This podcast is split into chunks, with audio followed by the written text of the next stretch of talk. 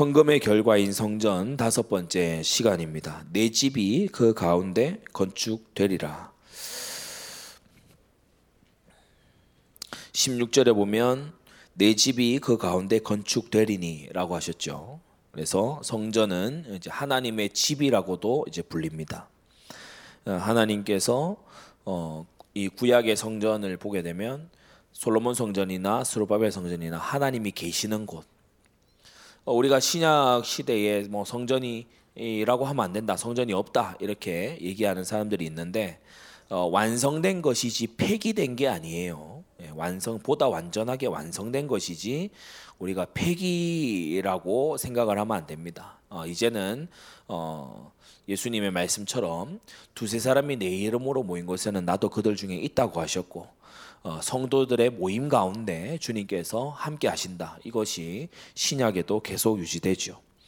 어, 그래서 우리가 어떤 예루살렘이라는 단일한 장소 어, 그러한 것은 이제 신약 시대의 복음의 전파와 더불어 어, 이 따로 유지되지는 않지만은 어, 하나님의 임재와 성도들의 모임과 또 예배와 기도와 말씀의 강론과 이런 것은 어, 신약 시대도 역시나 계속된다. 오히려 더 강화된다. 어, 그것을 우리가 알아야 됩니다.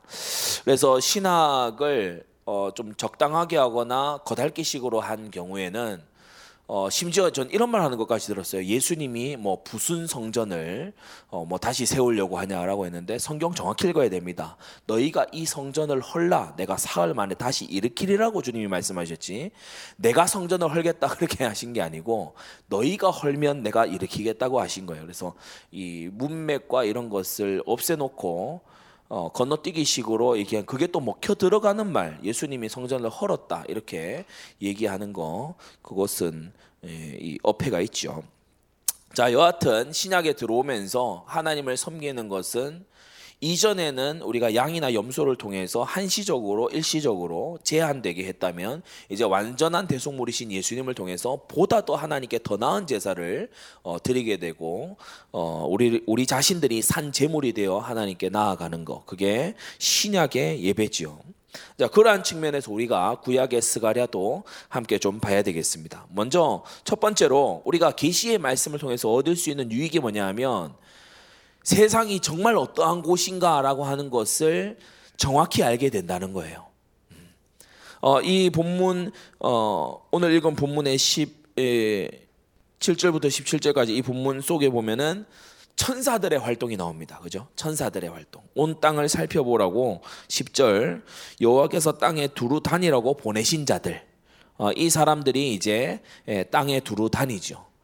어, 지금 어, 이 공간뿐 아니라 이 도시의 곳곳에 천사들이 활동하고 있고 역시 악령들도 활동하고 있습니다. 어, 여러분 이러한 눈에 보이지 않는 현실을 계시의 말씀을 통해 잘 아시기를 바랍니다. 물론 천사를 이리 가라 저리 가라 할 수 있는 권한이 우리에게 있는 건 아니에요. 그러나 분명히 천사들이 활동하고 이 천사들의 활동 중 중요한 것이 뭐냐 하면은 땅에 대한 정찰 그리고 보고 그리고 하나님께 성도의 기도를 가지고 올라가는 거 어, 이러한 것들 또 때때로 어, 천사는 성도를 갑작스러운 위기로부터 보호하기도 하고 죄의 유혹으로부터 차단시켜 주기도 하고 하나님의 말씀에 특별히 은혜 받도록 우리가 어, 마리아 같은 경우에 보면은 가브리엘이 와서 하나님의 메시지를 전달해 주잖아요. 그와 같은 감동과 깨달음 이런 것도 역시나 천사들의 활동이다. 그래서 오늘 본문의 천사들이 예, 활동하는 걸 볼 수 있어요. 첫째, 땅을 두루 살피시는 하나님입니다. 땅을 두루 살 하나님은 한순간에 다 아시죠. 그런데 하나님은 보좌에서도 온 땅을 어 뭐 실시간으로 아실 뿐 아니라 그 내면까지도 다 아시죠. 지으시고 섭리하시는 하나님 아닙니까? 그런데 왜 굳이 이렇게 기록했느냐? 하나님이 이렇게 당신의 사자들을 보내서 자세하게 살피고 계시다는 사실이에요.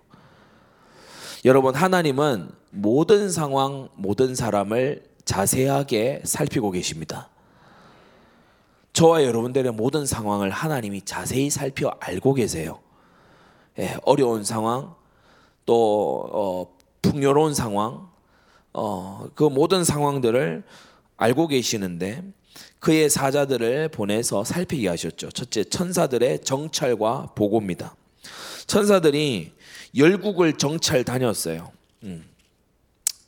어, 11절에 보시면 우리가 땅에 두루 다녀보니 온 땅이 평안하여 정원하더이다. 그래서 별일이 없이 전쟁도 없이 아, 큰 어떤 연병도 없이 어, 온 땅이 평안합니다. 예, 특히 어, 실제로 이 스가랴서 기록 이 당시의 그, 그 상황에서 어, 페르시아의 이 패권 이런 것이 워낙 강고했기 때문에 한동안 전쟁이 없었어요. 그래서 세상이 평안합니다. 그런데 이 열국이 이제 안일해지는 거죠. 안일한 열국. 두 번째 안일한 열국입니다.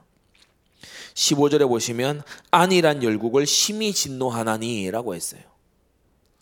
여기서 우리는 이제 하나님의 일하심을 좀 속성을 어, 이 계시의 말씀을 통해서 엿볼 수 있습니다. 하나님께서는 당연히 당신을 찾아야 되는 사람들이 하나님을 떠나서 안일하게 사는 것을 미워하십니다. 하나님을 떠나서 안일하게 사는 것을 미워하시죠. 그래서 인류사에 여러 가지 비극들이 많이 있었습니다. 제가 어제도 어느 한 어, 이제 에, 영상을 이렇게 잠깐 보게 됐는데 에, 캄보디아의 크메르루주 어, 그 Killing Field 있잖아요. 수백만의 사람들이 죽었던 그런 일들 어, 비교적 몇십 년 전에 있었던 일 아닙니까? 한 80여 년 전에 있었던 일인데 끔찍하더라고요. 어, 크메르 루즈라고 하는 이, 이 공산 정권이 그 나라를 이제 점령을 하니까 어, 완전히 이 한때의 이 동남 동아시아의 뭐 이렇게 어 그 베니스라고 불렸대요. 그 이제 푸놈펜이. 근데 그 캄보디아가 한 순간에 굉장히 쇠락한 나라로 그렇게 이제 가버렸죠. 수많은 사람들이 죽임 당하고. 그런데 이제 그 이후에 보게 되면은 우리가 캄보디아나 또 특히 그 옆에 베트남이나 이런 나라들의 어 이제 선교의 역사가 새롭게 시작되는 것을 볼 수 있습니다.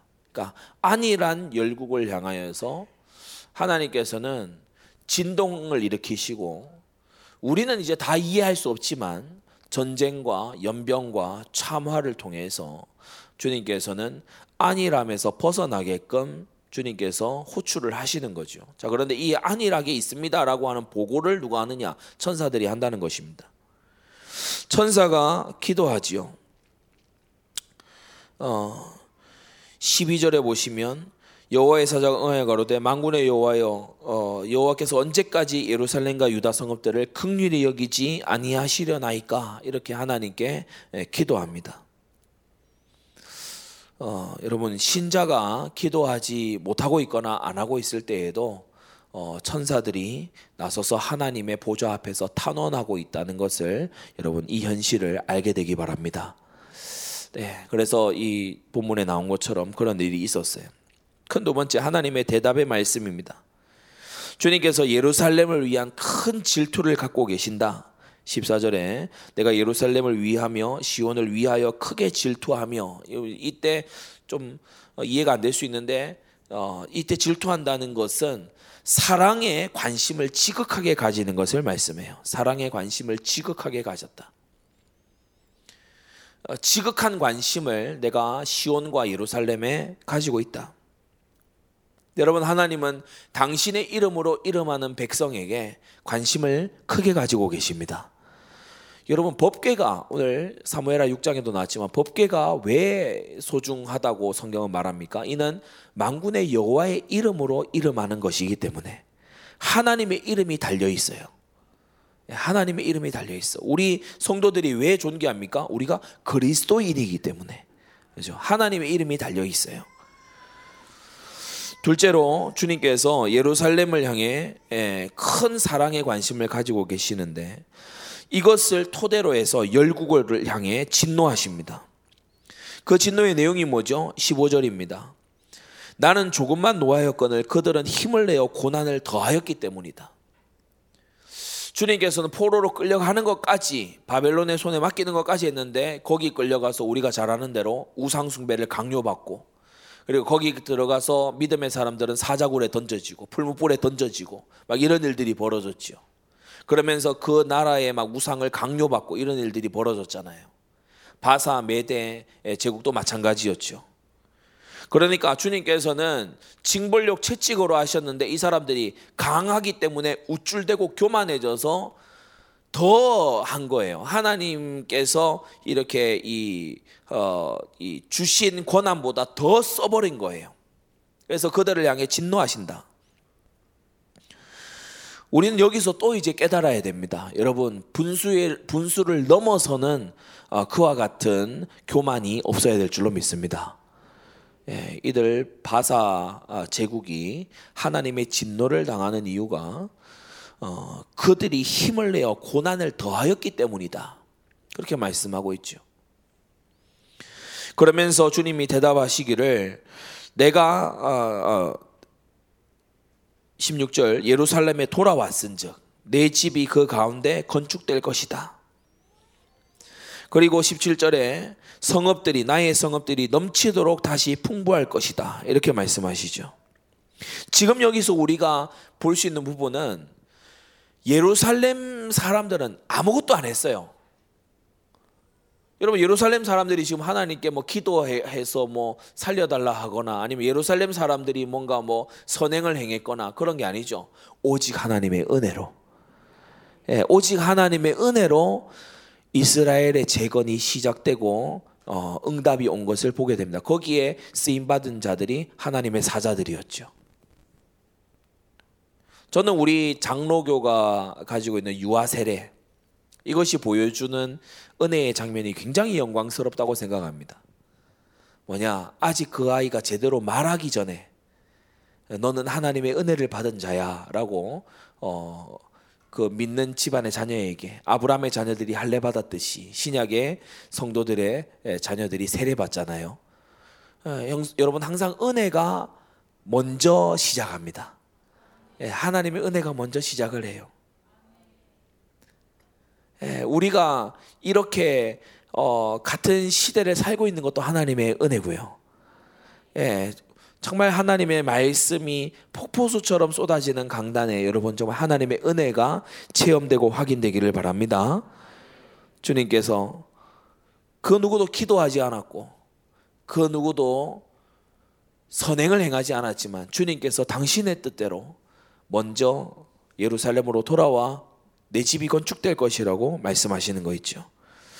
참 놀라운 일입니다. 그리고 마지막 세 번째, 이 본문을 통해서 우리가 해야 될 기도가 뭡니까? 주님께서는 이미 보좌에서 다 알고 계시는데 우리에게 말씀을 기록해 주실 때 천사들을 보내서 정찰하게 하시고 보고 오게 하셔서 그 내용을 들으시고 주님께서 대답해 주시는 이와 같은 말씀을 오늘 적어 두셨어요. 여기서 우리가 잘 깨달아야 돼요. 우리의 기도는 보좌 앞에 하나님께 말씀드리는 이 천사의 기도처럼 우리의 기도는 현장을 보고 온 기도라 해야 됩니다. 여러분 가서 현장을 보고 와서 기도하세요. 스가랴서의 말씀의 모범대로 현장을 보고 와서 기도하세요. 하나님 다 하시지 않습니까? 하나님의 뭐 어, 어, 전지전능 이러면서 그렇게 하지 말고 하나님의 말씀의 본을 따라서 현장을 보고 와서 하나님께 기도하세요. 히스기야도 전무후무한 하나님의 응답을 어떻게 받았죠? 여호와여 보소서 이러면서 편지를 가서 꺼내놨어요. 그거 안 꺼내놔도 하나님은 다 아십니다. 그런데 주님께 보고했어요. 주님께 보고하는 현장을 보고 와서 주님께 보고하는 기도를 우리가 해야 될 줄로 믿습니다. 그러면서 두 번째 약속을 붙잡은 기도를 해야 돼요.